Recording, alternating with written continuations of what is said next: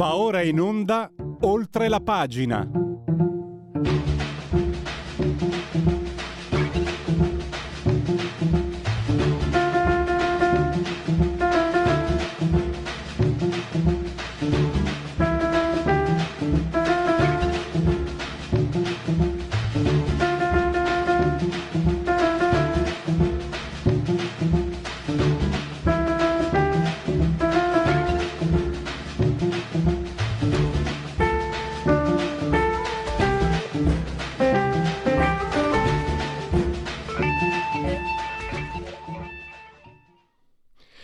Facciamoli gli applausi a questa meravigliosa sigla di Oltre la pagina, rubrica quotidiana, striscia quotidiana di Radio Libertà. Libertà, libertà, libertà, eh, libertà e perline colorate, no? Qualcosa del genere. No, parliamo di libertà, lo facciamo con il primo ospite, poi riprendiamo dopo le undici e trentacinque. Con il primo ospite, che tra poco avremo in collegamento via Skype, Matteo Fais, libertà di satira, perché abbiamo visto qui a destra come a sinistra i sepolcri imbiancati, la satira va bene, basta che non tocchi i miei, dai, alla fine. E eh, credo francamente di appartenere a una super minoranza, quasi quasi da sentirci elite, siamo, siamo noi... siamo quelli che invece la satira la uh, vogliono libera a trecentosessanta gradi, siamo delle mosche bianche ed è giusto ogni tanto che ci sosteniamo l'uni con gli altri, e anche perché per spiegare, tanto Matteo Fais un bel editoriale, lo trovate sul detonatore punto it online, eh, l'unica l'unico paletto della satira ma potrebbe essere la diffamazione, ecco, il resto eh, così come è assolutamente attento al termine libertà Matteo, bisogna essere liberi di criticare, di dissociarsi, di dissentire. Personalmente però non è questo il punto, eh, il punto è, sto alludendo alla vignetta di... beh, ne parliamo subito dopo, fatemi finire la scaletta, eh, con Carlo Stagnaro. Carlo Stagnaro ha scritto un lunghissimo, fluviale editoriale su Il Foglio di lunedì, libertà vigilata, ci sono le riflessioni sulla libertà, ce ne parto da una. Allora, noi ascoltiamo Giorgia Meloni, grande libertà di impresa, però quando si tratta di scelte individuali per la famiglia, eh no, eh, obblighi, paletti, divieti. Elly Schlein, grande libertà nelle scelte personali e della famiglia, addirittura utero in affitto eccetera. Quando si parla di economia, paletti, paletti, paletti, obblighi, divieti, addirittura eh, ostacolare quella, quella libera economia, per esempio l'energia nucleare, che porterebbe alle emissioni zero in nome della transizione ecologica. Questo perché? Perché per nessuna delle due, per la destra e per la sinistra, non, la libertà non è un concetto fondamentale, è solo un accessorio, è solo un valore subordinato a obiettivi che le sono sovraordinati. Questa è la libertà. E eh, non punta l'indice il professor Stagnaro, che conosco da anni, contro la politica, troppo facile. Pensiero di libertà in Italia manca a trecentosessanta gradi, perché è un pensiero pesante, un pensiero difficile.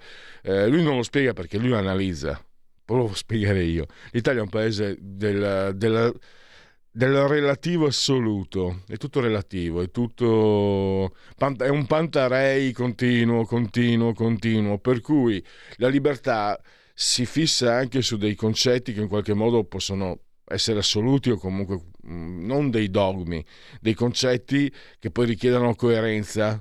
L'italiano per esperienza antica sa che la coerenza non è possibile e quindi non perde tempo con la libertà. Gli italiani. Io no. Allora, Matteo Fais stava ascoltando le mie farneticazioni e è in collegamento via Skype.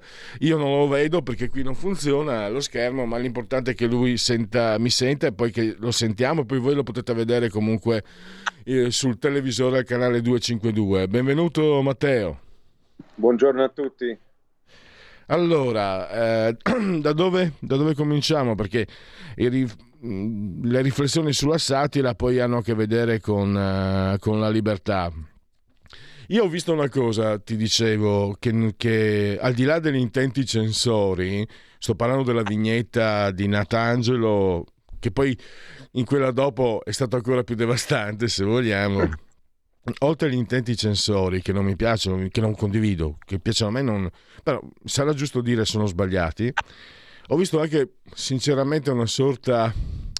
Cioè, eh, Giorgia Meloni dirama al mattino un comunicato stampa dove indica al gregge dove guardare, no? Hanno colpito mia sorella. Dove hanno colpito? Ha ragione per una volta Travaglio. Avrebbe ragione Travaglio se non fosse che appena gli tocchi suoi, eh, tipo Toninelli, la, la, la, quella Lazzolina, eccetera, Di Maio, se gli tocchi sei massacrato. Poi quando vanno via ci pensa lui a massacrarli. Quindi non ha mai ragione Travaglio. Però in questo, sotto questo punto di vista non posso spiegare una vignetta a chi non l'ha capita.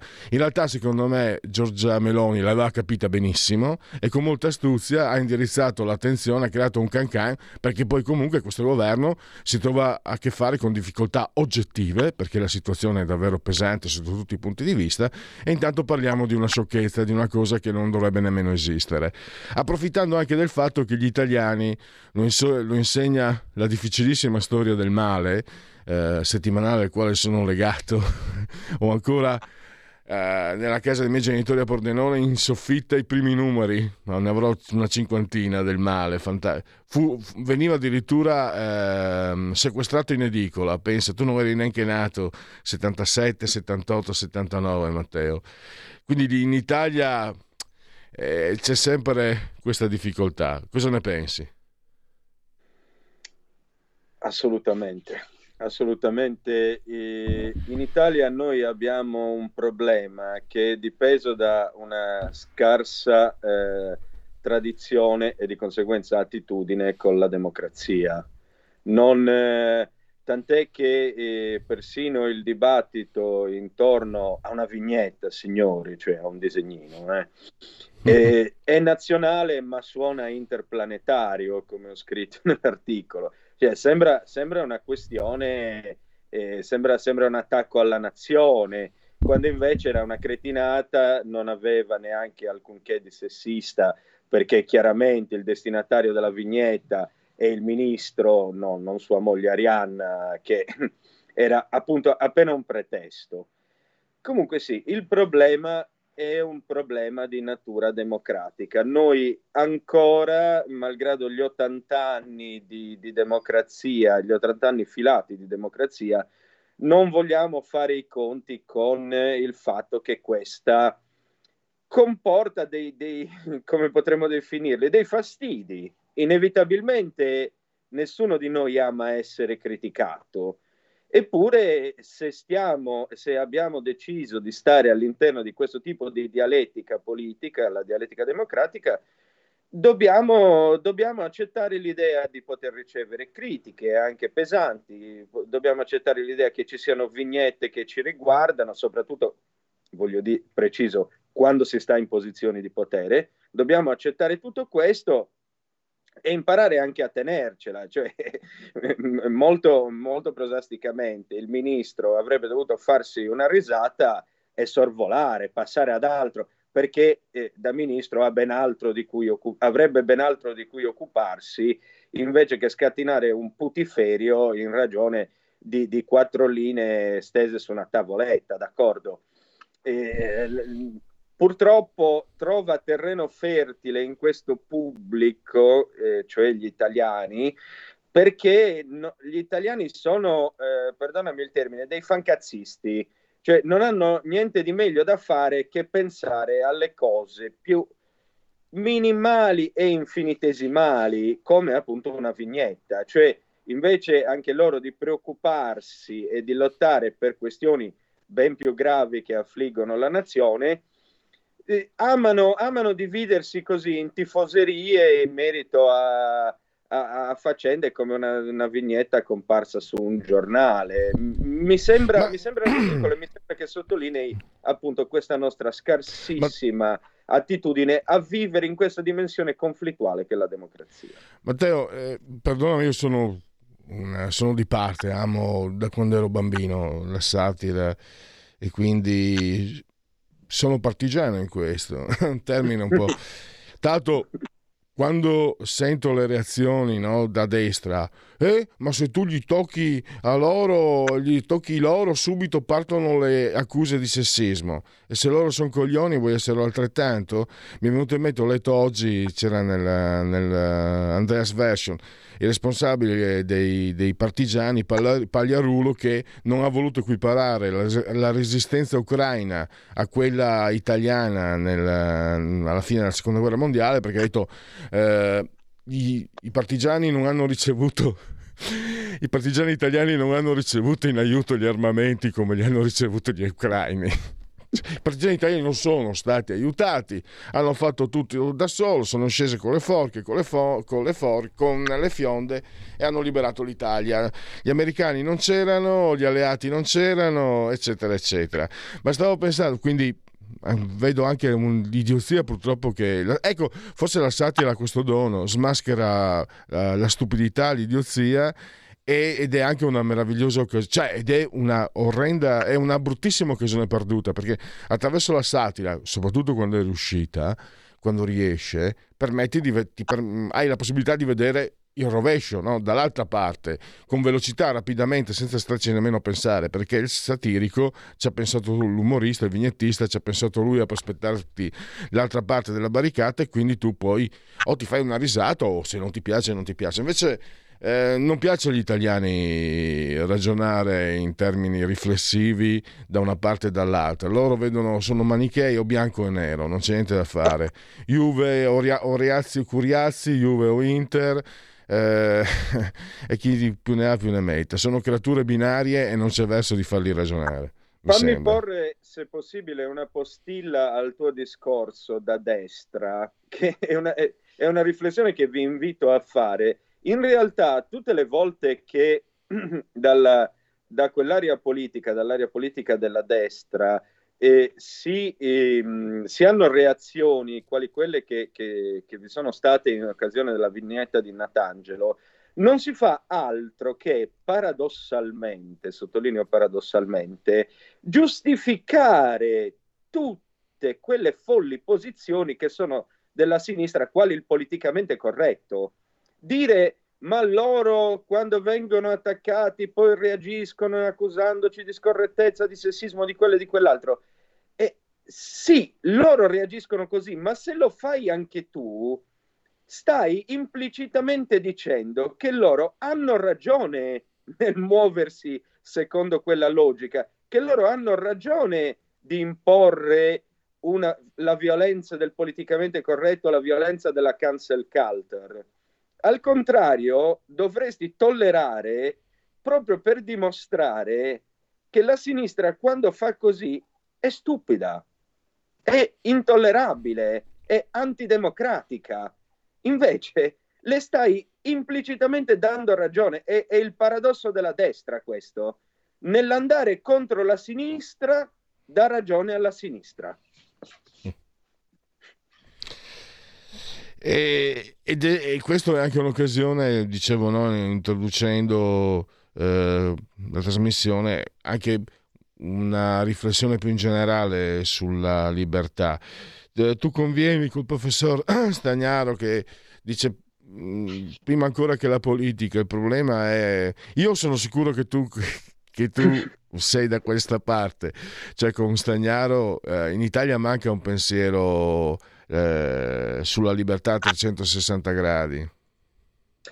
In Italia, in Italia manca un pensiero liberale.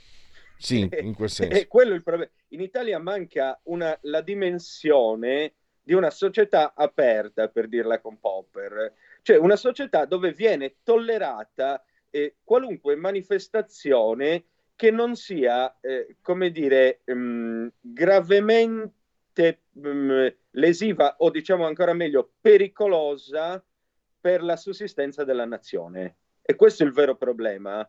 Noi, eh, prima ancora che rispe- cercare il rispetto della legalità, cerchiamo il rispetto di una morale che, eh, come dire, sta più che altro scritta nel cuore eh, delle, de, degli italiani e che, e che loro vorrebbero imporre a suon di mazzate.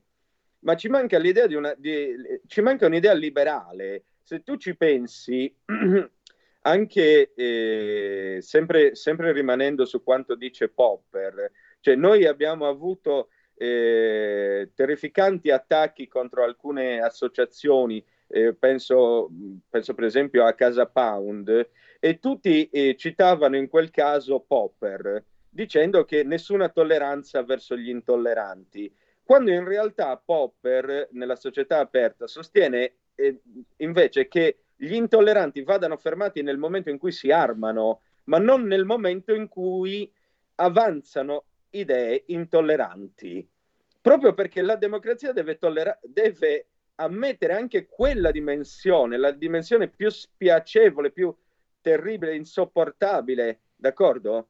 La, la, nella, nella tradizione liberale così sarebbe. E a noi questa tradizione manca del tutto. Noi in realtà siamo, l'Italia viene su dopo la guerra, entra una visione, io direi, catocomunista, nel senso che è moraleggiante, eh, ci sono tutta una serie di, di aspetti che invece nel mondo liberale verrebbero visti positivamente, come fare soldi, per dire, fare soldi. Eh, da noi è visto male, perché? Perché siamo cresciuti entro quella tradizione. Il lavoro è lavoro solo se fatica, se anche quello deriva da, dalla tradizione cristiana e socialista, mi spiego? E, ecco, per, e a noi manca, manca questa dimensione e, e, per, e questa dimensione implica un'idea forte di libertà, una tolleranza estrema, che infatti noi non abbiamo, non abbiamo da ambo le parti. La destra si, ehm, si pavoneggia di essere liberale, in realtà quasi mai lo è, né sul piano morale ed etico, né, su, né benché mai sul piano economico, come possiamo vedere, perché, chiariamolo, la destra qui da noi non è liberale, è statalista, incredibilmente statalista. La sinistra lo è meno che mai, perché non, il liberalismo non rientra nelle, nelle sue corde, la tolleranza eh, meno che mai, eh, poi abbiamo questi strani fenomeni, come, parlo io della, come descrivo io nell'articolo, di personaggi quali Marco Rizzo, vabbè, Marco Rizzo è minoranza per fortuna in Italia, ma abbiamo personaggi quali eh, quelle, questo capello. Io adoro Marco Rizzo. Matteo, io adoro Marco Rizzo, è sul serio, mi piace come personaggio. Ma Marco Rizzo è lo stesso che, ecco, in piena dissonanza cognitiva, scrive la prefazione del libro del presidente cinese, dopodiché si scaglia contro il Green Pass. Ragazzi, rendiamoci conto, questo si chiama dissonanza cognitiva e avviene quando ciò che tu proclami è, è, è assolutamente contrario alla prassi che segui poi nella tua vita quotidiana. Marco Rizzo direi che rientra pienamente in questo fenomeno tutto italiano di una contraddizione perenne. Quindi è eh, a sprazzi liberale per poi a, appoggiare il, il regime più illiberale che possa esserci al mondo. Ma, Matteo, quale scusami, comunista eh, cinese. Per chiudere, eh, gli ultimi due minuti, eh, sì, dissonanza cognitiva, lo metti che nel tuo articolo è molto eh, esplicativo, e se fosse invece semplicemente furbizia incorporata tipica anche della cultura italiana, cioè eh, la libertà, di, no? Questa dissonanza cognitiva per cui la destra parla di libertà che vanno bene al, al proprio elettorato, il resto invece no, e viceversa. Guarda, guardavo ieri, c'era una recensione su dei comici presunti tali, non mi ricordo neanche il cognome di questo personaggio, vado a vederlo, anche il comico, questo comico, vabbè, lanciato da, sostenuto dal fatto, possiamo immaginare, a parte una tristezza enorme, no? Vedo lì sei minuti, sette minuti, guarda, non c'entra il nome, però... Fa, um, oggi co- allora, a parte le solite cagate, questo è anche uno giovane dell'ottantacinque, no? A parte le solite cagate, i, co- i politici ormai non puoi più prendere, vabbè, ce lo dicevano i comici di trent'anni fa, a un certo punto, ma comunque io non voglio parlare di politica, e poi fa, e comunque eh, eh, non vorrei partire dal peggior politico in circolazione, Salvini ovviamente. Ho capito, cioè, ma se avesse detto vorrei parlare di un politico che non appare mai, che, sta, che è sempre nascosto, che, sempre, che non vuol mai apparire, cioè, avrebbe fatto l'iperbole, avrebbe fatto un po' di ironia. No, subito partito, ha dato, ha espresso tutto, diciamo, la sua contrarietà a Salvini, cosa a me può anche dispiacere, sono a Radio Libertà, per carità, ma io guardo la comicità, cioè. E il pubblico che aveva in sala questo personaggio miser- insomma un po' miserello rideva. A me sembra che sia l'atteggiamento che c'è proprio in- ed è la difficoltà per cui non, si, non, non trova spazio la cultura liberale. Tu devi dire alle persone le cose che si vedono, non lisciare il pelo come fanno tutti, fanno tutti da tutte le parti. Alle bestie, tu gli lisci il pelo e loro sono contente, a destra, a sinistra, comici, politici, giornalisti. Ma, abbiamo solo eh, guarda, trenta secondi per rispondere in estrema sintesi a quanto mi hai chiesto. Io credo che da parte della classe politica ci sia assolutamente la furbizia che tu paventavi di avere un, un doppio standard morale rispetto alle critiche, alla satira e alla libertà. Invece ho timore che la platea, il pubblico, gli italiani siano, diciamolo in termini politicamente corretti, piuttosto ingenui. Penso che loro non si rendano conto di vivere entro questo doppio standard in molti casi. Sì, credo proprio questo, che siano profondamente ingenui, per non dire dei, dei fresconi, dai, mettiamo, diciamolo, come diceva, ancora in modo come, leggermente e chiudo, più cattivo. Matteo, e chiudo, come diceva Vana Marchi, i coglioni vanno puniti. Allora, esattamente. Ecco qua, nel nome del politicamente corretto. Allora chiudo con Matteo Fais, il detonatore, grazie davvero, a risentirci a presto. Un abbraccio a tutti voi, a prestissimo. Stai ascoltando Radio Libertà, la tua voce libera, senza filtri né censura. La tua radio.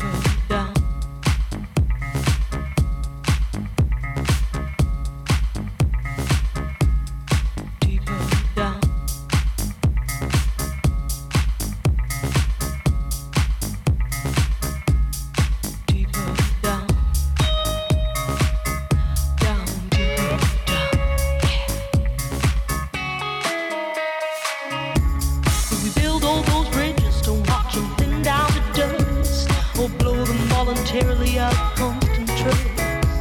The clock is ticking, it's last couple of clocks, and there won't be a party with weather in front. If we build all those bridges to watch them thin down to dust, or blow them voluntarily out of constant trace. The clock is ticking, it's last couple of clocks, and there won't be a party with weather in front. The shallower it grows, the shallower it grows, the fainter we go into the fade out line.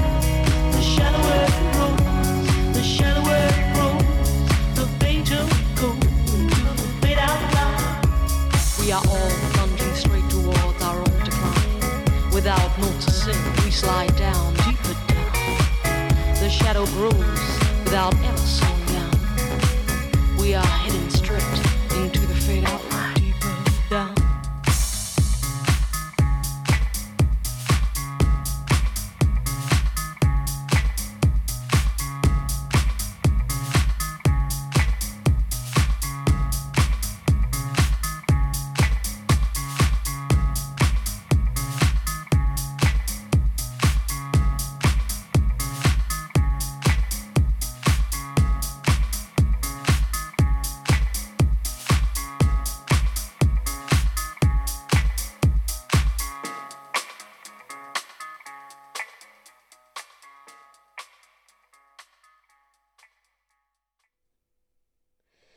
Evener, la proposta musicale che fuoriesce direttamente dalla mia libreria discografica, un, come mi ricordava il dottor Federico Borsari saldamente sulla tolla di comando di regia tecnica, un disc jockey francese eh, piuttosto interessante.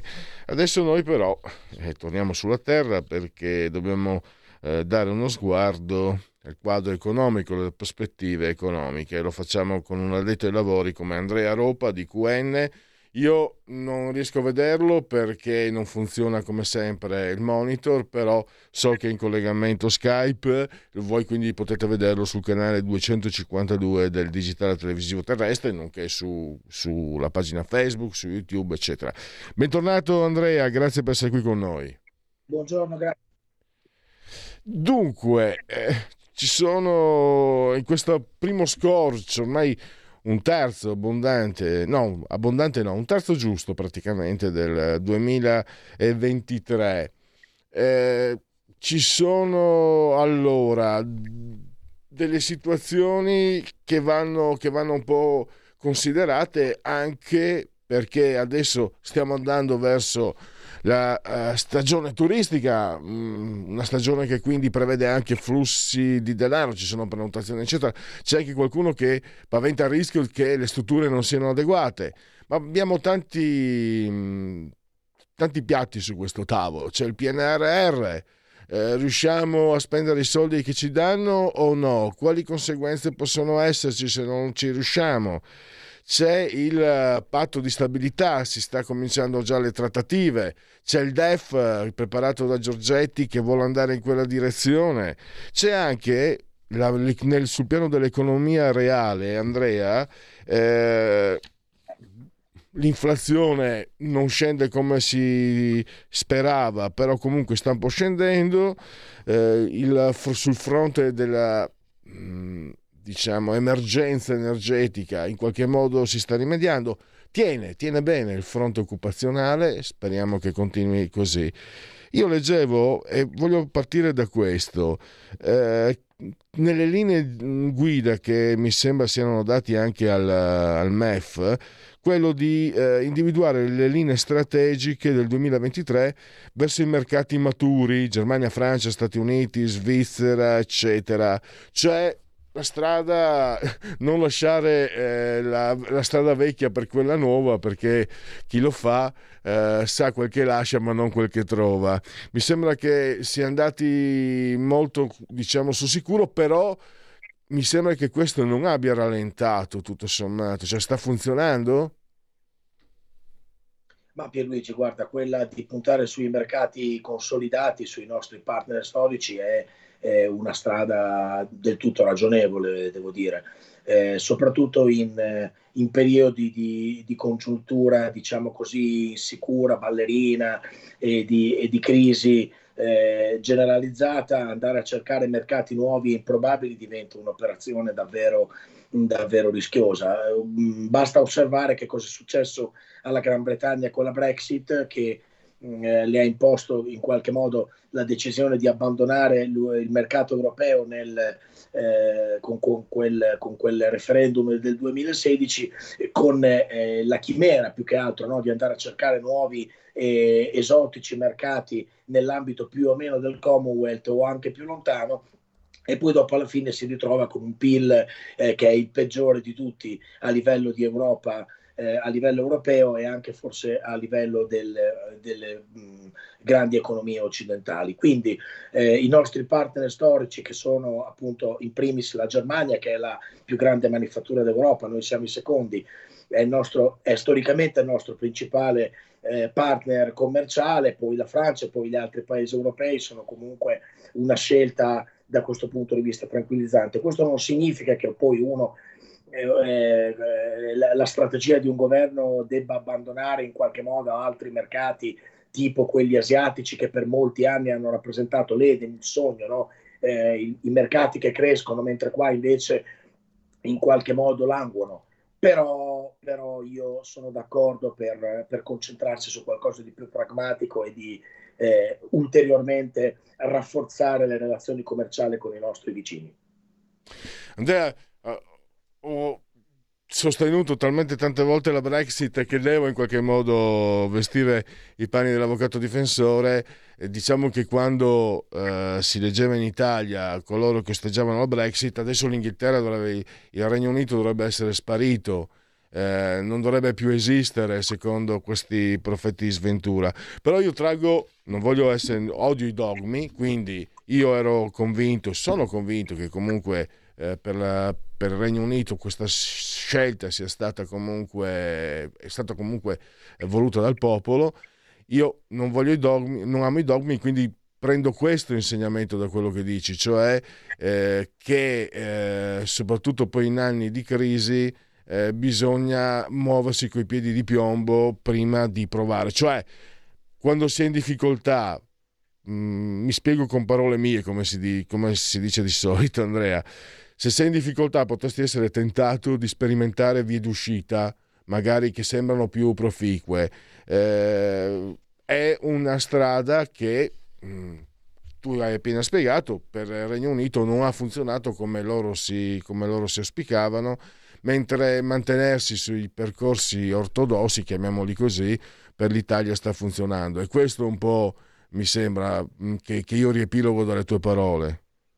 Sì, per Luigi al momento è così, ma, ma questa è un'evidenza data dai numeri, evidentemente, non data eh, da delle impressioni. In questo momento l'effetto della Brexit ha portato eh, non vantaggi all'economia britannica, ma piuttosto qualche svantaggio. Prova ne sia che l'economia appunto del, del, fra, fra i grandi paesi, fra le grandi democrazie occidentali, è l'economia che performa in maniera peggiore in questi ultimi anni. Questo non significa che di per sé eh, la scelta del popolo britannico del duemilasedici sia stata eh, sbagliata, no, significa semplicemente che in questo momento quelli che erano i vantaggi che parevano adombrati allora non si sono ancora non si sono espressi o non si sono ancora espressi. Eh, ecco Andrea, scusa, ti, ti interrompo, sai perché ci tengo molto? Perché io non voglio fare l'opposto. Siccome per noi la, la Brexit era giusta, non voglio fare come quelli che dicono avete visto il Regno Unito, là fioriscono le margherite sul, su, su, su, quello, sul Big Bang, eh, ci sono soldi, donne, bellezze, sta andando tutto alla meraviglia, pazienza, perdono gli europei di calcio, pazienza. Ecco, non voglio fare, per quello ci tengo molto. E per questo una persona, eh, un, un esperto, un addetto ai lavori e una persona assolutamente seria come te, è importante che dica queste cose, perché altrimenti noi che magari con, col paraocchi, rischiamo di andare avanti col paraocchi, diciamo, e diciamo della Brexit delle, delle eh, fesserie, delle cose che non sono vere, e quindi andiamo anche contro quelli che sono i nostri interessi, perché magari quegli aspetti che noi comunque troviamo condivisibili possono eh, essere squalificati dal dire bugie, dal dire che sta andando tutto benissimo. Non è proprio così, questo è importante. Per noi invece, Andrea, torniamo all'Italia, che è quello che ci interessa di più. Eh, come può andare, come potrà andare questo, ecco, questo P N R R? E mi sembra eh, una situazione spinosa, che tu come, come vedi è una situazione dalla quale si può uscirne usando, usando eh, quello che hai detto tu, no? Adesso, cioè l'affidabilità, è meglio usare questi soldi dove siamo sicuri di spenderli, oppure possiamo, visto che ci sono, eh, possiamo provare invece a spingerci oltre. Tu suggeriresti prudenza, a costo anche magari di non fare proprio una bellissima figura, oppure suggeriresti di provarci, perché l'Italia è un paese comunque, anche con la sua economia lo ha dimostrato, no? È un paese elastico, eh, resiliente, come si dice, abbastanza, l'economia è abbastanza resiliente, altrimenti non sarebbe sopravvissuta a tutto quello che è successo negli ultimi quindici anni, e quindi magari proprio su questo provare a trovare degli spazi opportuni. Cosa dici tu? Eh, io sono dell'idea di provarci, ma non di provarci in maniera categorica e senza, come dire, senza modificare le cose che effettivamente di questo P N R R non vanno. Eh, nel senso che il governo attuale ha ereditato dai due governi precedenti un'impostazione eh, su questo, su questo tema, eh, che era un'impostazione originariamente, l'impostazione originariamente prevalente era quella di prendere tutto. Ecco, in questo momento la mia idea sarebbe quella di prendere ciò che serve eh, per fare eh, alcune cose e farle bene. E questo non significa rinunciare eh, o buttare del denaro che, le, che l'Europa ci avrebbe regalato oppure ci avrebbe dato a tassi davvero vantaggiosi, ma significa semplicemente concentrarsi eh, sulle misure che poi siamo effettivamente in grado di realizzare. Eh, quindi ehm, anche qui ci vuole pragmatismo e non ci vuole ideologia da questo punto di vista. Bisogna eh, eh, presentare dei progetti che siano accurati, che siano seri, che siano eh, assolutamente validati e, che si, e soprattutto che abbiano la caratteristica di poter essere portati a termine, di poter essere realizzati. Diversamente prendere tutto così per prendere, eh, aumentando magari Eh, appunto la componente del debito che già è di per sé preoccupante, per poi andare a realizzare cose delle quali non abbiamo bisogno o cose che comunque non hanno un livello progettuale eh, della giusta qualità, eh, a questo punto sarebbe meglio rinunciare. Per cui io dico prendiamo, ma prendiamo tutto quello che c'è di buono, tutto quello che riusciamo a fare bene. Quello che non riusciamo a fare o quello che, faccia- che potremmo fare male, lasciamolo stare, perché non è il caso, a mio modo di vedere, di avventurarsi in, in, una, in, in partite del genere. Il patto di stabilità, una posizione che è cambiata da parte della Germania, no? Negli ultimi anni, non è la, la Germania del falco eh, Schäuble, no? duemilasedici, Fiscal Compact, eccetera. Eh, quanto può essere un appoggio, un vantaggio per l'Italia, perché c'è il rischio che, la, che la, lo interpreto sempre con parole mie, scusami, da una parte possiamo vedere il rischio che, che la Germania indebolita si appoggi più del dovuto alla, alla Francia, quindi li abbiamo visti andare a muoversi, de, anche i loro ministri sono andati, dove erano andati, negli Stati Uniti, eccetera, quindi per preparare il terreno per affari futuri che riguardano Francia e Germania e non Unione Europea.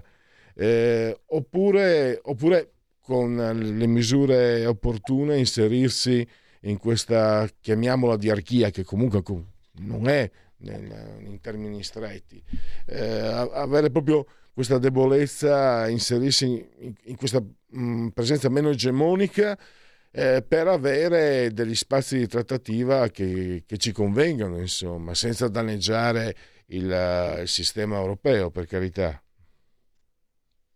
Sì, Pierluigi, la partita del patto di stabilità è la partita, a parte che è la partita del giorno, perché si sta proprio appunto concretizzando in queste ore, dovrebbe essere presentato in giornata, e, ed è la partita forse più importante di tutte, perché, eh, perché mette mano a delle regole che in principio sembravano eh, la Bibbia, poi dopo, eh, dopo, dopo l'era del falco Schäuble, che hai detto tu prima, e di altri paesi del nord Europa è arrivata la, eh, la pandemia. Con la pandemia si sono sospese le regole del patto di stabilità, ognuno ha fatto come ha potuto, ma adesso l'emergenza è finita ed è chiaro che bisogna mettersi d'accordo per delle nuove regole. Eh, le regole del patto di stabilità, ti dico subito Pierluigi, non possono essere e forse nemmeno somigliare a quelle precedenti. Il famoso rapporto del tre per cento fra deficit e P I L, eh, abbiamo visto più volte che è una chimera assolutamente raggiungibile per molte delle economie europee ed è comunque un parametro scarsamente indicativo eh, della salute eh, di un'economia. Eh, sono, eh, sono regole vecchie che eh, risentono del loro tempo e che comunque vanno cambiate. Come vanno cambiate? Vanno cambiate nel senso della massima versatilità, della massima flessibilità, della massima resilienza, come dicevi tu prima, eh, e mi pare, da quello che eh, sono le prime anticipazioni sul nuovo contenuto del patto di stabilità, eh, siamo sulla strada giusta. Eh, non percentuali fisse eh, di rapporti deficit-P I L o di altri parametri fissi eh, per eh, tutti gli stati, ma eh, una strategia personalizzata, Eh, messa a punto Stato per Stato, da una parte dallo Stato stesso e dall'altra parte dagli eh, esperti dell'Unione, dell'Unione Europea, per fare sì che ogni ricetta eh, che riguarda ogni diverso paese e le sue peculiarità, le sue caratteristiche che sono diverse l'una dalle altre, vengano in qualche modo presi in considerazione. Per quello che ci riguarda è evidente che le stesse regole che assoggettano eh, economie molto diverse da noi, con un'entità del debito pubblico che è meno della metà, eh, oppure con caratteristiche del tutto diverse, come magari le economie nordiche, come la stessa Germania, non possono funzionare in maniera, eh, in maniera, in maniera ottimale, diciamo così, eh, da noi. Per cui io vedo con favore eh, il fatto di poter stabilire dei tanti piccoli patti di stabilità per ciascuno, per ciascuno Stato, con delle regole variabili, flessibili, che non sono delle percentuali fisse che valgono oggi e per sempre, ma valgono per quello Stato e per un determinato periodo, che tengano in considerazione anche il momento congiunturale, perché una stessa percentuale in un momento di crescita significa un tipo di politica economica, in un momento di eh, recessione significa tutto un altro tipo di politica. Per cui abbandoniamo i numeri fissi Eh, fatti, eh, buttati lì per sempre, e, e magari cerchiamo una strategia più versatile, una strategia più flessibile, che sia in grado di seguire i cicli e le peculiarità dei vari paesi. Per quello che riguarda l'Italia, a mio modo di vedere, eh, la strategia da mettere a punto è una strategia massimamente versatile, che tiene in considerazione delle particolarità del nostro paese e tiene anche in considerazione il fatto importante, perché no, eh, che il commissario europeo all'economia è, è l'ex presidente del Consiglio italiano, e che quindi conosce molto bene la situazione del nostro paese. Credo che da questo, da questo punto di vista questo ci possa dare una mano a trovare delle nuove regole eh, buone per noi. Un'ultima domanda. Le elezioni del prossimo anno, secondo molti, potrebbero spostare gli equilibri, diciamo, da questo ircocervo tra socialisti e sinistra, passare tra, diciamo, tra popolari, eh, no, tra socialisti, tra popolari e sinistra, passare a qualcosa di più, diciamo, omogeneo, mh, tra popolari, chiamiamo gruppo conservatore. Questo quanto questo trattiene le decisioni di oggi, eh, oppure magari si cerca di, di fissare qualcosa che poi non possa venire cambiato secondo la volontà politica del momento? Cioè, influisce o no, insomma, il, il futuro prossimo politico di, di Bruxelles sulle scelte economiche di Bruxelles di oggi? Ma eh, giocoforza influisce, perché comunque il fatto che queste decisioni così importanti vengano prese nella fase finale, diciamo così, della legislatura europea, indubbiamente contribuiscono a renderle meno... Eh, meno credibili e meno forti, probabilmente, questo, questo tipo di decisioni, per cui probabilmente la spinta eh, a prendere decisioni più flessibili e più resilienti, da un certo punto di vista, può essere anche accessoria al fatto che siamo eh, ormai nella parte finale di questa legislatura. È molto probabile, come osservavi tu acutamente prima Pierluigi, che eh, le elezioni dell'anno prossimo possano portare a un eh, ha una maggioranza diversa in seno al Parlamento europeo, cioè ha un, eh, possano essere espressioni di, eh, di forze politiche, diciamo così, eh, più conservatrici o comunque in qualche modo più spostate a destra, nel modo nostro di intendere eh, la destra e la sinistra, che sono modi che ormai non, non, non funzionano più in giro per l'Europa. Quindi è probabile, è probabile che di questo si tenga conto anche nell'elaborazione eh, del, delle nuove regole del patto di stabilità e quindi anche nell'elaborazione di una politica economica che eh, indubbiamente ha un margine eh, che arriva a, a un anno o poco più e non ha il respiro dell'intera legislatura europea. E siamo arrivati al termine. Io ringrazio Andrea Ropa di Q N, grazie davvero e risentirci a presto. Grazie, grazie a tutti i radioascoltatori, buona giornata. Segui la Lega è una trasmissione realizzata in convenzione con La Lega per Salvini Premier. Segui la Lega prima che la Lega segua te alla Marciana o seguisca te alla Pellegrina, e anche secondo la sintassi. Ti è legaonline punto it, scritto legaonline punto it, molte cose si possono fare da su questo sito, per esempio iscriversi alla Lega Salvini Premier, è molto facile, molto semplice, si versano dieci euro, lo si può fare anche tramite PayPal, PayPal, PayPal. Poi senza nemmeno vi sia la necessità che siate iscritti a PayPal, PayPal, PayPal, poi il codice fiscale, gli altri dati richiesti, e quindi vi verrà recapitata una magione per via postale, ma se di mezzo ci sono poste italiane. Consigliamo ampi e profondi gesti apotropaici alle femminucce e ai maschietti, e anche al resto naturalmente, che noi siamo assolutamente arcobaleni da questo punto di vista. La tessera Lega Salvini Premier, il gesto di autodeterminazione civica, il due per mille nella dichiarazione dei redditi, scelta libera che non ti costa nulla, scrivi D quarantatré di, di Domodossola, quattro come preferite, i moschettieri, i fantastici della Marvel, le stagioni, i cavalieri dell'Apocalisse, il brutto voto. Tre invece sempre comunque il numero perfetto. Le uscite, gli appuntamenti radiotelevisivi con i protagonisti della Lega, vale a dire gli esponenti politici. Eh, oggi Questa sera, anzi, il presidente dei parlamentari leghisti a Montecitorio, Riccardo Molinari, a Controcorrente, Rete quattro, eh, ventuno e trenta, e poi eh, alle ventitré Radio Cusano tivù, Alessandra Basso, che è un europarlamentare.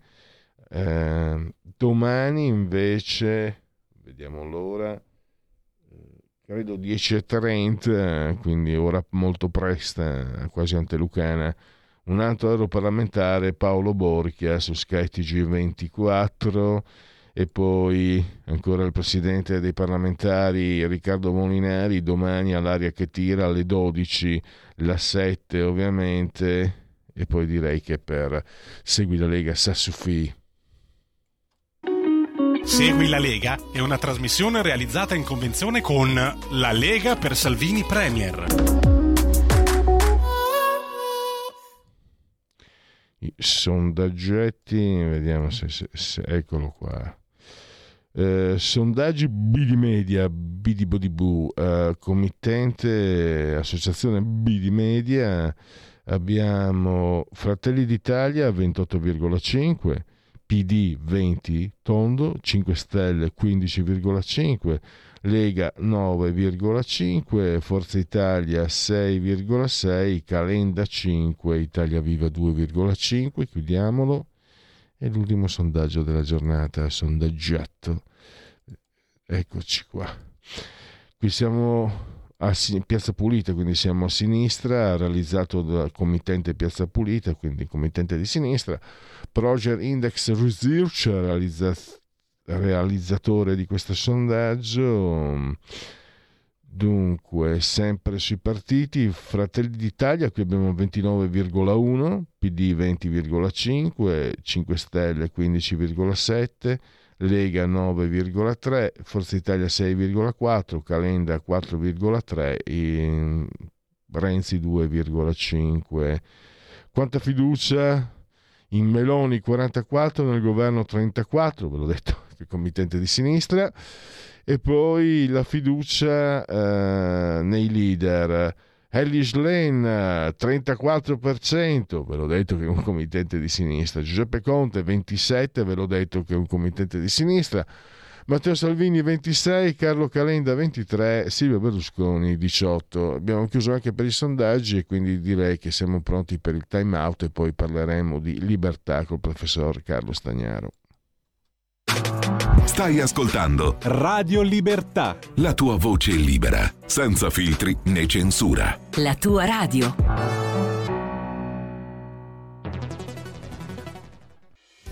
Quotidiano di Sicilia, il quotidiano d'Italia, l'informazione che ribalta i luoghi comuni, una vera visione dei fatti, l'Italia vista da sud. Ogni siciliano che vive in Italia e nel mondo è una risorsa, è protagonista della crescita della nostra nazione. Dai forza alla crescita della nostra isola, abbonandoti al Q D S digitale più archivio a soli novantanove euro annui. Quotidiano di Sicilia, il quotidiano d'Italia, una scelta di valore.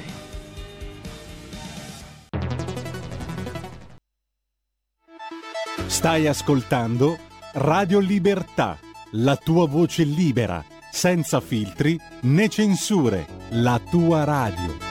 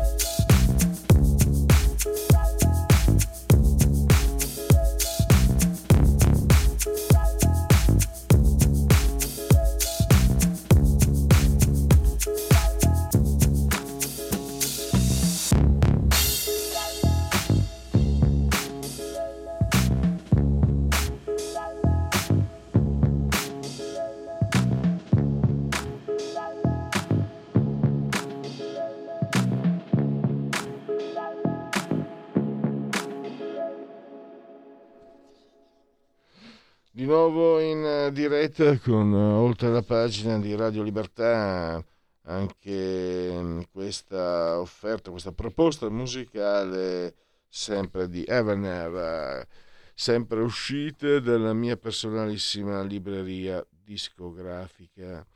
Adesso ci spostiamo eh, su un concetto che riguarda anche eh, questa radio, no? Si chiama Radio Libertà.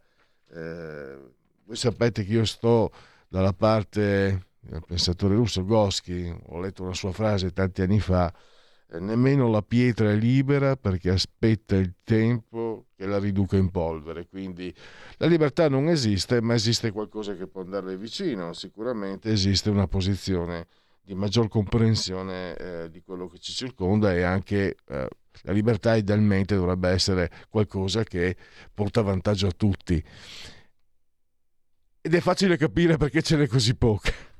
Considerazioni un po' in libertà. Invece per fortuna abbiamo Eh, Carlo Stagnaro, il professor Carlo Stagnaro, che è anche direttore degli studi ricerche dell'Istituto Bruno Leoni, che ha risposto positivamente al nostro invito. Gli do veramente il benvenuto, professore, grazie per essere qui eh, con noi. Lei in collegamento Skype, io non la vedo perché noi siamo poveri e abbiamo il monitor rotto, però l'importante è che ci sentiamo, e soprattutto la possono vedere tutti o in tele- sul televisore o sulla pagina Facebook, sulla pagina del sito della radio o anche su YouTube. Benvenuto professor Stagnaro.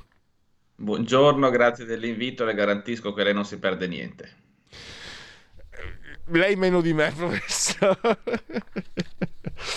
Allora, anzi, no, potrei essere spaventoso, quindi potrei suscitare dei sentimenti, eh, tutto sommato, alle undici e trenta del mattino, dei, dei sentimenti, come dire, interessanti. Allora, ehm, a parte le battute, professore, il concetto di libertà. Eh, innanzitutto... Eh, Lei osserva in quel bel editoriale, no? Libertà vigilata, che è uscito lunedì sulle pagine del Foglio, è un concetto subordinato in Italia. Per questo abbiamo Giorgia Meloni che apre l'economia nell'impresa, però chiude sulla libertà familiare e individuale. Elly Schlein apre la libertà individuale, utero in affitto, chi ne ha più ne metta, però sull'economia chiusura totale. Perché? Perché sono concetti relativi, perché non è la libertà il concetto principale. Non è che per caso io l'abbia detta giusta, professore. Essendo la libertà una situazione che conviene a tutti, che dovrebbe convenire a tutti, è proprio per questo che si fa così fatica a trovarla? Beh, è una domanda ovviamente, ovviamente complicata, eh, in parte perché il significato che tutti diamo eh, alla libertà eh, in fondo cambia eh, a seconda delle persone con cui parliamo. Però in generale, se, se noi pensiamo che la libertà va intesa come l'assenza di costrizioni, e quindi fondamentalmente come il principio per cui eh, nessuno mi deve rompere le scatole nella misura in cui io non rompo eh, le scatole agli altri, Eh, sì, io credo che ci sia un problema eh, culturale, eh, se vogliamo, all'interno della nostra società, eh, perché nessuno di noi vuole che gli altri ci rompano le scatole, ma tutti siamo ben pronti a rompere le scatole agli altri, sia quando ne abbiamo un vantaggio diretto, cosa eh, diciamo magari moralmente deprecabile ma quantomeno comprensibile, ma anche quando non ne abbiamo alcun... Eh, alcun vantaggio diretto, alcun eh, interesse concreto, e, e forse è questo l- la spia eh, che, che tradisce eh, la nostra, eh, nostra collettivamente eh, scarsa attenzione per il concetto di libertà, che, che poi vediamo tradotta in concreto eh, nel, nel, nel dibattito politico italiano. E mh, non vorrei saltare di palo in frasca. Eh, lei eh, per ora molto bene, direi, no? Tutto l'articolo è molto interessante, vi consiglio di recuperarlo, ehm, dovreste trovarlo online, eh, il numero di, del Foglio. La libertà economica, lei lo spiega benissimo, no, professore? Cioè, la libertà economica conviene perché il rischio eh, è del singolo, il vantaggio è collettivo. Lei fa l'esempio anche di Bezos eh, e... Mh, l'altro di Edison, era Thomas Edison, sì. Thomas Edison, che hanno ricevuto grandi vantaggi evidentemente dalle, dalle loro invenzioni, dalle loro creazioni, ma è incomparabilmente più piccolo rispetto ai vantaggi che hanno dato, che hanno creato per la collettività. Quindi, quindi un sistema dovrebbe garantire questa libertà economica. E perché tanta fatica allora? Perché sì, si, sì. non si riesce a, a trovare, perché in Italia ci sono tanti polletti. Tra l'altro lei, eh, anche un altro esempio che mi, mi ha fatto molto piacere, perché avendo grande stima di lei mi ha fatto piacere ritrovare un pensiero che, che, che io avevo, insomma, cioè l'Italia migliore è stata quella tra gli anni eh, sessanta e gli anni ottanta, quando c'era più libertà sotto tutti i punti di vista, economica sicuramente, ma anche soprattutto penso agli anni ottanta, libertà dei costumi, libertà delle parole, libertà di, di, di, delle scelte, molto, sicuramente molto più di adesso. E guarda caso era un paese che funzionava meglio dal punto di vista economico, per conto mio poi uscì, quando siamo usciti dagli anni di piombo del terrorismo, anche dal punto di vista sociale, gli anni ottanta e novanta secondo me, ma non solo, secondo me sono stati Anni, anni positivi eh, sotto, sotto anche l'aspetto proprio del, dell'Italia come entità statuale, come, come entità eh, complessiva sotto tutti eh, gli aspetti. E adesso però come, come siamo arrivati a, a queste strette, a queste, c'entra l'Europa, c'entrano altri aspetti, questi ostacoli. Ormai da anni eh, sento dire che vado in Svizzera, vado in Slovenia, vado in Austria, apro un'azienda in ventiquattro ore. E tra l'altro mi chiedo anche, scusate un attimo, me lo state dicendo, da, io sono qui poi a questi microfoni da tanti anni, da quindici anni almeno, però continuate a dirmelo, quindi vuol dire che sopravvivete. Ma sopravvivete perché amate piangere il morto, come fanno gli italiani, o sopravvivete e vi state comunque spegnendo? Non mi voglio di chiedere agli imprenditori. Un suo pensiero, professore. Beh, allora partiamo, partiamo dalla, dalla lunga, perché abbiamo messo tanti, tanti temi sul piatto. Perché eh, la libertà conviene? Eh, la libertà conviene perché la libertà vuol dire, m- dal punto di vista economico, mettere eh, gli imprenditori nella condizione di sperimentare e innovare, e quindi di offrire dei prodotti nuovi ai consumatori. La maggior parte di questi prodotti nuovi poi finiscono in un bagno di sangue, nel senso che eh, la novità non è migliore rispetto al prodotto che usavamo in precedenza. Occasionalmente un inventore, un imprenditore mette sul mercato un prodotto che è davvero migliore rispetto alle alternative, quindi tutti ci fiondiamo a comprarlo. Perché ci fiondiamo a comprarlo? Perché ci fa vivere meglio, ci offre un servizio di qualità superiore, perché costa meno, eccetera. Comprandolo eh, noi eh, contribuiamo ad arricchire quello che l'ha inventato, quello che l'ha commercializzato, ma la, la frazione di ricchezza che l'inventore intercetta, che lo fa diventare miliardario, se, se, se è fortunato e se gli va bene, è, come diceva lei, un, una piccola frazione dell'immenso valore che è stato in realtà, eh, in realtà eh, creato e consentito. Perché però è difficile eh, innovare in paesi in particolare come l'Italia? Credo che ci siano due aspetti diversi. Uno è, tutte le volte che io invento qualcosa di nuovo, vado a pestare i piedi a, a quelli che producevano eh, eh, i prodotti vecchi, i quali in qualche maniera cercano eh, anche comprensibilmente di farsi eh, proteggere, di farsi tutelare. Molte normative, chiamiamole così, dirigiste, protezioniste, eccetera, nascono come tentativo di blindare, di impedire il cambiamento eh, di un mercato. C'è però anche un secondo motivo che è meno terra-terra, ma per certi versi più preoccupante, cioè che noi, e, e qui davvero parlo in particolare del nostro paese, ma parlo forse in maniera anche più ampia del nostro continente, eh, siamo una società che ha sempre più paura del cambiamento, che ha sempre più eh, paura Del, dell'innovazione, e quindi tende a guardare con sospetto tutto quello che già non conosciamo. Ma naturalmente, se noi rifiutiamo le cose che non conosciamo, eh, vuol dire che stiamo rifiutando magari tante cose che, se le conoscessimo, non ci piacerebbero e quindi non ci cambierebbero la vita, ma rifiutiamo anche tante cose che, se le conoscessimo, invece eh, ci piacerebbero e ci migliorerebbero la vita. E quindi, in qualche modo, noi, avendo paura del cambiamento, avendo paura dell'innovazione, facciamo un dispetto agli innovatori, ma finiamo anche per fare un dispetto a noi stessi. Questo vale nell'economia, vale nella società, vale in tutto.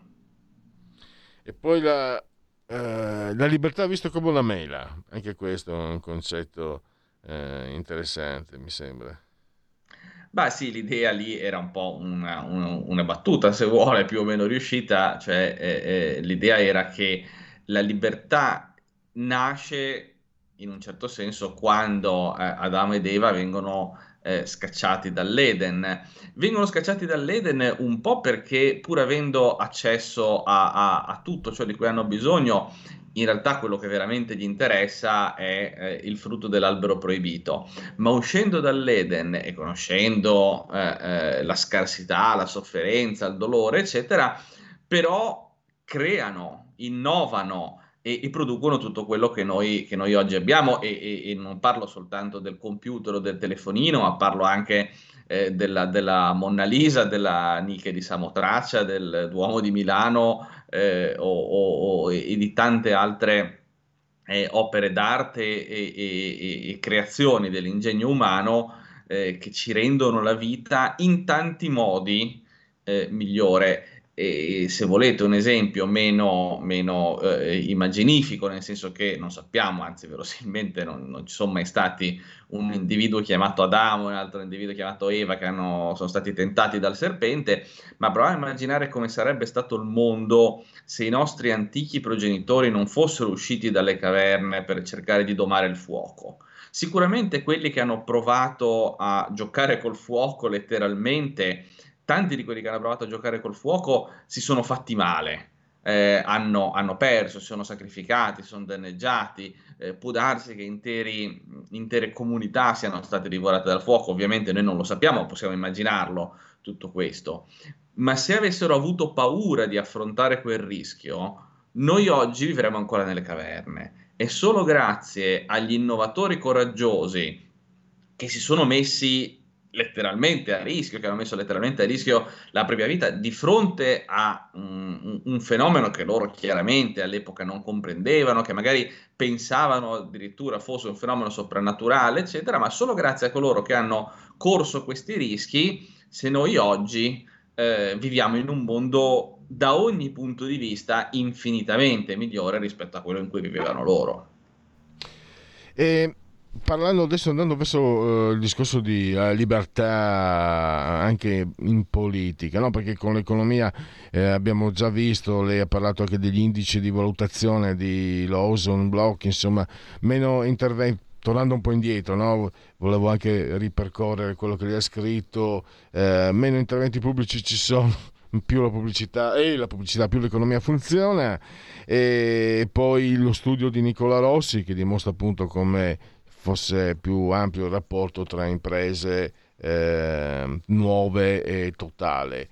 E in politica e in società, lei cita anche Heinlein, c'è questa frase sulle etichette politiche, no? eh, la, proprio lo leggo testuale, eh, le etichette politiche non sono mai criteri fondamentali, gli uomini si dividono politicamente tra coloro che vogliono controllare gli altri e coloro che non hanno tale desiderio. I primi sono idealisti che agiscono spinti dai migliori motivi, i secondi sono tipi acidi, eh, sospetti e privi di altruismo, ma sono vicini di casa molto meno scomodi di quelli dell'altra eh, categoria.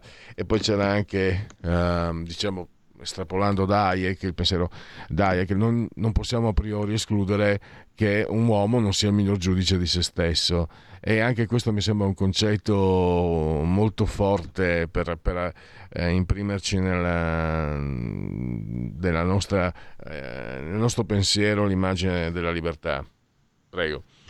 Sì, eh, diciamo lì è, è, era un po' la, il ragionamento conclusivo di, quel, di quell'articolo, e, e, e l'idea era che noi tendiamo a dividerci in, in mille etichette politiche, eh, ma spesso questa divisione, lo vediamo molto bene nel, nel dibattito politico italiano, questa divisione è tra modi diversi attraverso cui eh, vogliamo rompere le scatole agli altri. Eh, Io non, non, non tendo mai a dire è colpa del singolo politico che è brutto e cattivo, perché in realtà quel singolo politico normalmente prende delle posizioni perché trova riscontro eh, nella, nella società.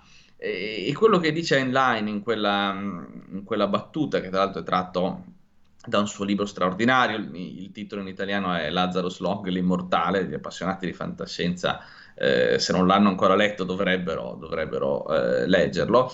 L'idea di fondo è che però possono essere mille le ragioni per cui eh, uno vuole eh, impicciarsi nella vita degli altri, eh, possono esserci ragioni etiche, possono esserci ragioni economiche, possono esserci ragioni istituzionali, però fondamentalmente la vera divisione, la vera distinzione è tra appunto quelli che pensano che, salvo casi eccezionali, ognuno dovrebbe essere lasciato libero di vivere la sua vita e soltanto, diciamo, per, per motivate ragioni bisogna andare a, a, a rompergli le scatole, e quelli che invece pensano che sia nostro mestiere e che sia nostro diritto, che sia nostro dovere addirittura, tra virgolette, moralizzare gli altri, dirgli come devono vivere la loro vita privata, ma dirgli anche come devono eh, inve- o come non devono eh, investire eh, i loro soldi. Si faceva prima accenno all'Unione Europea. Secondo me la partecipazione all'Unione Europea è stata per tanto tempo un elemento di maggiore libertà in tanti modi, in particolare di libertà economica, nel senso che ha costretto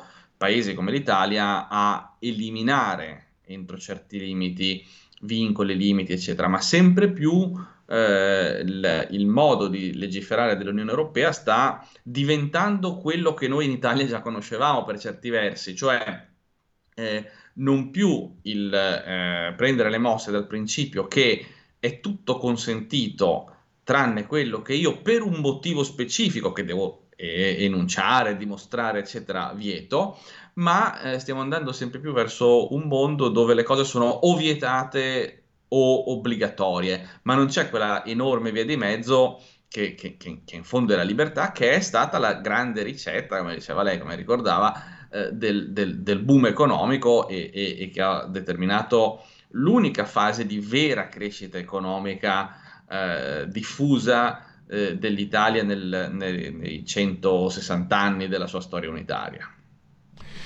In conclusione, non vedevo l'ora proprio di, di confrontarmi eh, con eh, un artefice, uno dei principali, posso dirlo, no? Artefice del pensiero libertario in Italia come lei, professore, perché ho questo cruccio, un dubbio, non sono venuto a capo. Parlo di utero in affitto e da una parte eh, quasi a pelle, no, non va bene, è sbagliato. Dall'altra io ho riflettuto però, ma chi sei tu, società, per impedirmi di fare quello che voglio eh, del mio corpo? Se io, io da giovane ho fatto l'operaio e ne ho sofferto molto, se io sono una giovane operaia, no, oggi poi gli stipendi degli operai sono miserabili, prendo stipendio da fame, il caporeparto mi tocca sempre il culo, eh, vengo schiavizzata, chi sei tu per impedirmi di usare il mio corpo per poi stare meglio dal punto di vista economico? L'obiezione è: ma c'è una terza figura, il figlio. Ma per lo stesso motivo non è vietato, non è vietato l'aborto, non è vietato neppure affidare i figli appena nati, eh, quindi mh, non sono venuto a capo, cioè è una privare e vietare l'utero eh, in affitto è una limitazione di libertà, o anche la libertà arriva a dei punti in cui non si può girarsi dall'altra parte? Perché per esempio anche vendere, gli o- vendere un rene, eh, eh, se, cioè, dal punto di vista umano lo trovi aberrante, magari dal punto di vista della libertà no, guarda, io sono libero di fare eh, quello che voglio del mio corpo. Secondo me ci sono tre, tre punti diversi eh, che vanno però separati perché, per, per avere una discussione razionale. Il primo è Eh, quello, diciamo, di principio. Io personalmente sono contrario a qualunque divieto eh, di, di, di praticare la gestazione per altri, sia, tra virgolette, gratuitamente, sia eh, dietro compenso, per la stessa ragione per cui penso che vi, vale il principio: il corpo mio lo gestisco io, il corpo mio lo gestisco io per farci qualunque cosa, eh, incluso, eh, incluso quel, quel tipo di attività, nella misura in cui, ma non è questo il caso ovviamente, non, eh, questo tipo di attività ha ehm, diciamo come effetto quello di aggredire la libertà degli altri. Chiaramente se uno è costretto a eh, praticare queste, queste attività eh, è, è un altro cinema, stiamo parlando di chi lo fa volontariamente. Un secondo tema è, uno può dire, ma in realtà quella rischia di diventare una forma di eh, schiavitù moderna, diciamo così, perché qualcuno potrebbe essere eh, costretto a farlo per disperazione. Io capisco questa, questa obiezione, però le persone possono trovarsi costrette a fare per disperazione tante cose, ma non per questo le vietiamo. Quello che ha senso fare è cercare di porre le premesse per cui chi lo fa, lo fa in maniera consapevole, cioè non lo fa Eh, per, per appunto per, per, per ragioni di disperazione, e quindi porsi la domanda di come fare a evitare che qualcuno si possa trovare in una condizione disperata. Eh, il terzo tema, eh, che è per certi versi eh, eh, più, più ampio, è eh, quando noi parliamo di, di questi temi, Eh, è perfettamente comprensibile e legittimo, che sono temi estremamente complessi dal punto di vista etico, è perfettamente legittimo e comprensibile che ciascuno di noi abbia una propria idea e perfino che pensi che per ragioni etiche, religiose, eccetera, quel tipo di attività non dovrebbe essere consentita. Però bisogna fare i conti con la realtà. Eh, è un, in questo senso vale lo stesso argomento, vale lo stesso discorso che per altre cose molto diverse, dal consumo di droghe leggere a, a, all'aborto, giusto appunto, alla prostituzione. Se tu le vieti, non è che quelle attività spariscono, semplicemente finiscono nell'ombra. E io credo che sia socialmente preferibile avere una società dove anche le cose che personalmente non ti piacciono si svolgono in maniera, tra virgolette, controllata e alla luce del sole, che in una società in cui le cose che non ti piacciono non è che non ci sono, ci sono, ma in modo clandestino, eh, più pericoloso, meno controllato e così via. Quindi io credo che questo sia uno di quei casi in cui c'è non solo un argomento di principio generale, ma anche un argomento pratico, concreto e, mo- e molto terra-terra, quantomeno per evitare forme di eh, divieto a trecentosessanta gradi. E con questo abbiamo concluso. Io ringrazio davvero il professor Carlo Stagnaro, ricordo anche direttore studi dell'Istituto Bruno Leoni. Grazie di tutto e spero di averla nuovamente presto ai nostri microfoni per proseguire su queste sue riflessioni che ritengo particolarmente importanti. Eh, anche perché grazie se mille. Ci, se ci chiamiamo Radio Libertà ci sarà un perché, spero. Grazie professore, a risentirci a presto. Grazie mille, arrivederci. Di commemorazioni, eh, ricorrenze e eh, non mi ricordo il resto di Fiorile, eh, genetriaci, commemorazioni e ricorrenze del sesto giorno di Fiorile, mese del calendario repubblicano. Per tutti è un mercoledì, miarqui ventisei di aprile, anno domini duemilaventitré o venti ventitré, che dir si voglia. La congiura dei pazzi nel millequattrocentosettantotto, Marco Aurelio nell'anno centoventuno, Richard Harris nel Gladiatore, per capirsi. eh La nostra vita è come la creano i nostri pensieri. Poi un grande protagonista del romanticismo francese, pittorico ovviamente, Jean Delacroix. E poi l'uomo è un animale sociale che detesta i suoi simili. Eh, bisogna sempre guastare un quadro prima di finirlo. Ludwig Wittgenstein, un filosofo, su ciò di cui non si può parlare si deve tacere. Rudolf Hess, nazista, poi no, rinchiuso nel carcere di Spandau, carcere bavarese. No, lui è bavarese, Spandau a Berlino, è un po' l'Italo Balbo, se vogliamo, tedesco, ma è un po' forzata. Ma eh, non c'è tempo, andiamo oltre. Michele Ferrero, il cielo gli rende grazie lassù, la Nutella. Francis Lay, Love Story, e poi Nino Benvenuti, grandissimo pugile. Ho fatto pugilato perché c'era la doccia calda gratis, ho iniziato. Eh, Giorgio Moroder, ladino che ha vinto tre, due, due Oscar, musicista del Sommo. Giacomo Poretti di Alda Busto Garolfo, Aldo Giovanni e Giacomo. La sublime Joan Chen, ce la ricordiamo che nell'ultimo Imperatore. E poi Nino Di Matteo, il cocco di Travaglio che bastonò pesantemente Bonafede, Fofodisei, fantastico.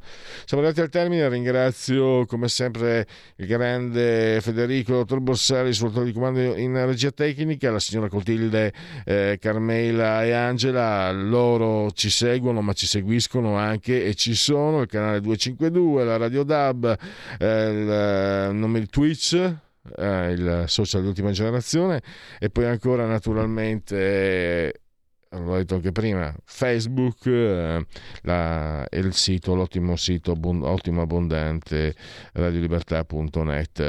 Per il resto, convenevoli formularci, li faremo in altra occasione, in altra sede. Non mi resta quindi che salutare e ringraziare tutti voi.